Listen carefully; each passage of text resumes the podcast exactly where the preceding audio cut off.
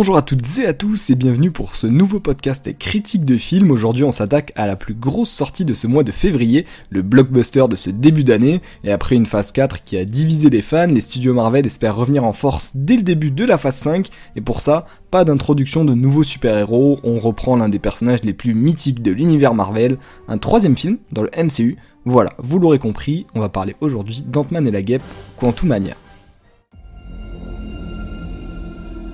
Tu es un homme intéressant, Scott Lang. Tu es un Avenger. Tu as une fille. Mais tu as perdu beaucoup de temps. Comme moi.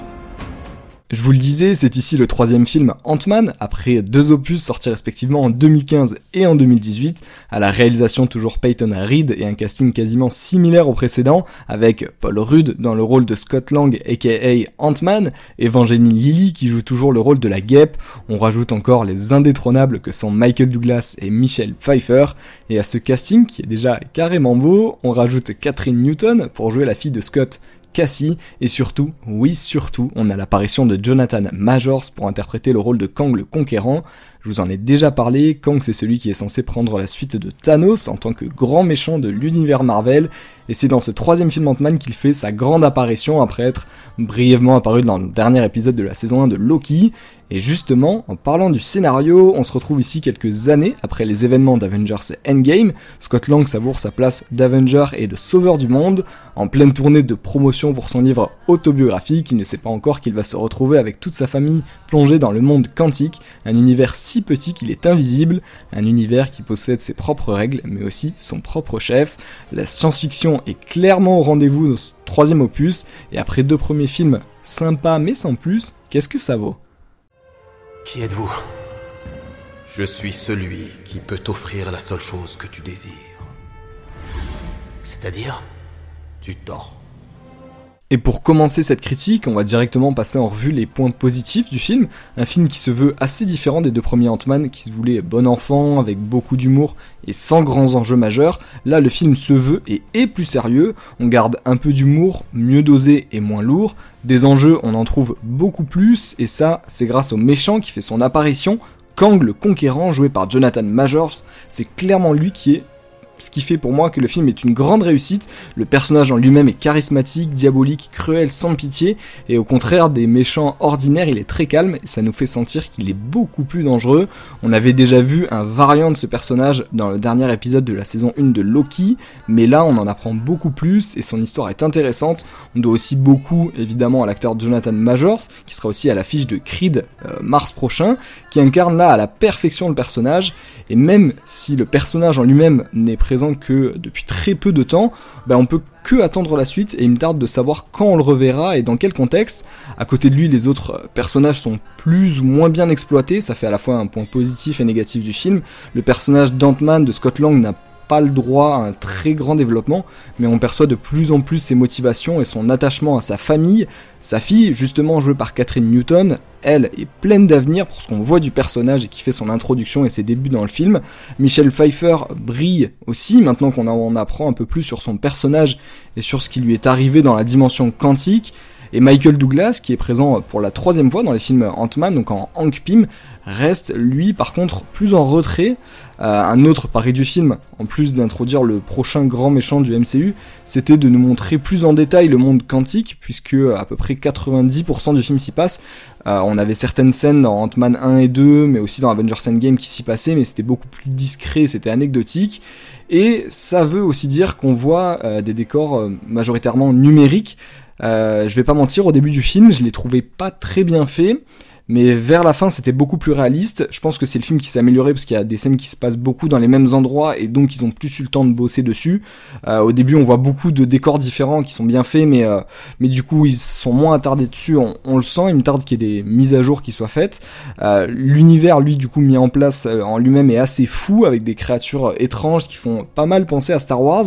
Donc un univers pas mal, mais peut-être trop fou et qui fait qu'au début on peut sentir quelque chose de bizarre où on sent pas trop le côté réel, même si je pense que c'est pas forcément but. Mais du coup, euh, à part les personnages, on n'a aucune accroche au reste de l'histoire.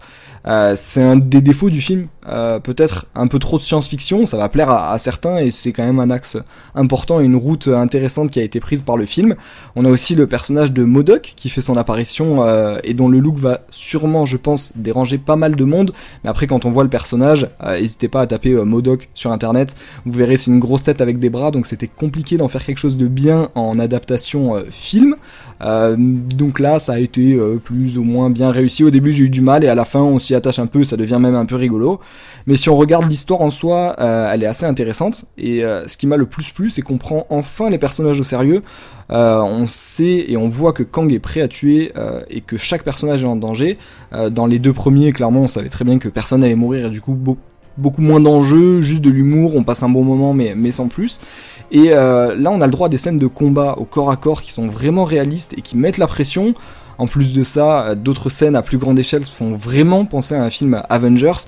C'est évidemment pas aussi grandiose, euh, mais ça fait largement plaisir à voir dans un film Ant-Man où on avait l'habitude que ce soit des films à moindre, moindre budget, mais en tout cas à moindre ambition.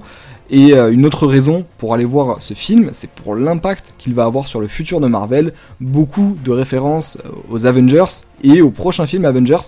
Et ça, ça fait plaisir. Et pour bien finir le film, on a le droit à deux scènes post-génériques qui envoient vraiment du lourd. Donc restez bien jusqu'à la fin. Il peut réécrire l'existence même. Disloquer des flux temporels. Ne lui accorde aucune confiance. Peu importe qui il. J'ai manqué trop de choses.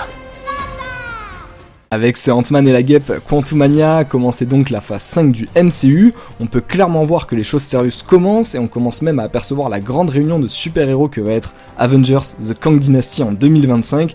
On a déjà hâte, mais il faudra attendre un peu. Pour cette année, on aura le droit au troisième et dernier film des Gardiens de la Galaxie début mai, puis The Marvels, la suite des aventures de Captain Marvel, qui était prévue pour juillet mais qui finalement a été déplacée à début novembre il y a peu. Le président de Marvel, Kevin Feige, a annoncé vouloir prendre plus son temps pour la suite des phases Marvel, en disant que la phase 4 était une phase de transition et de test.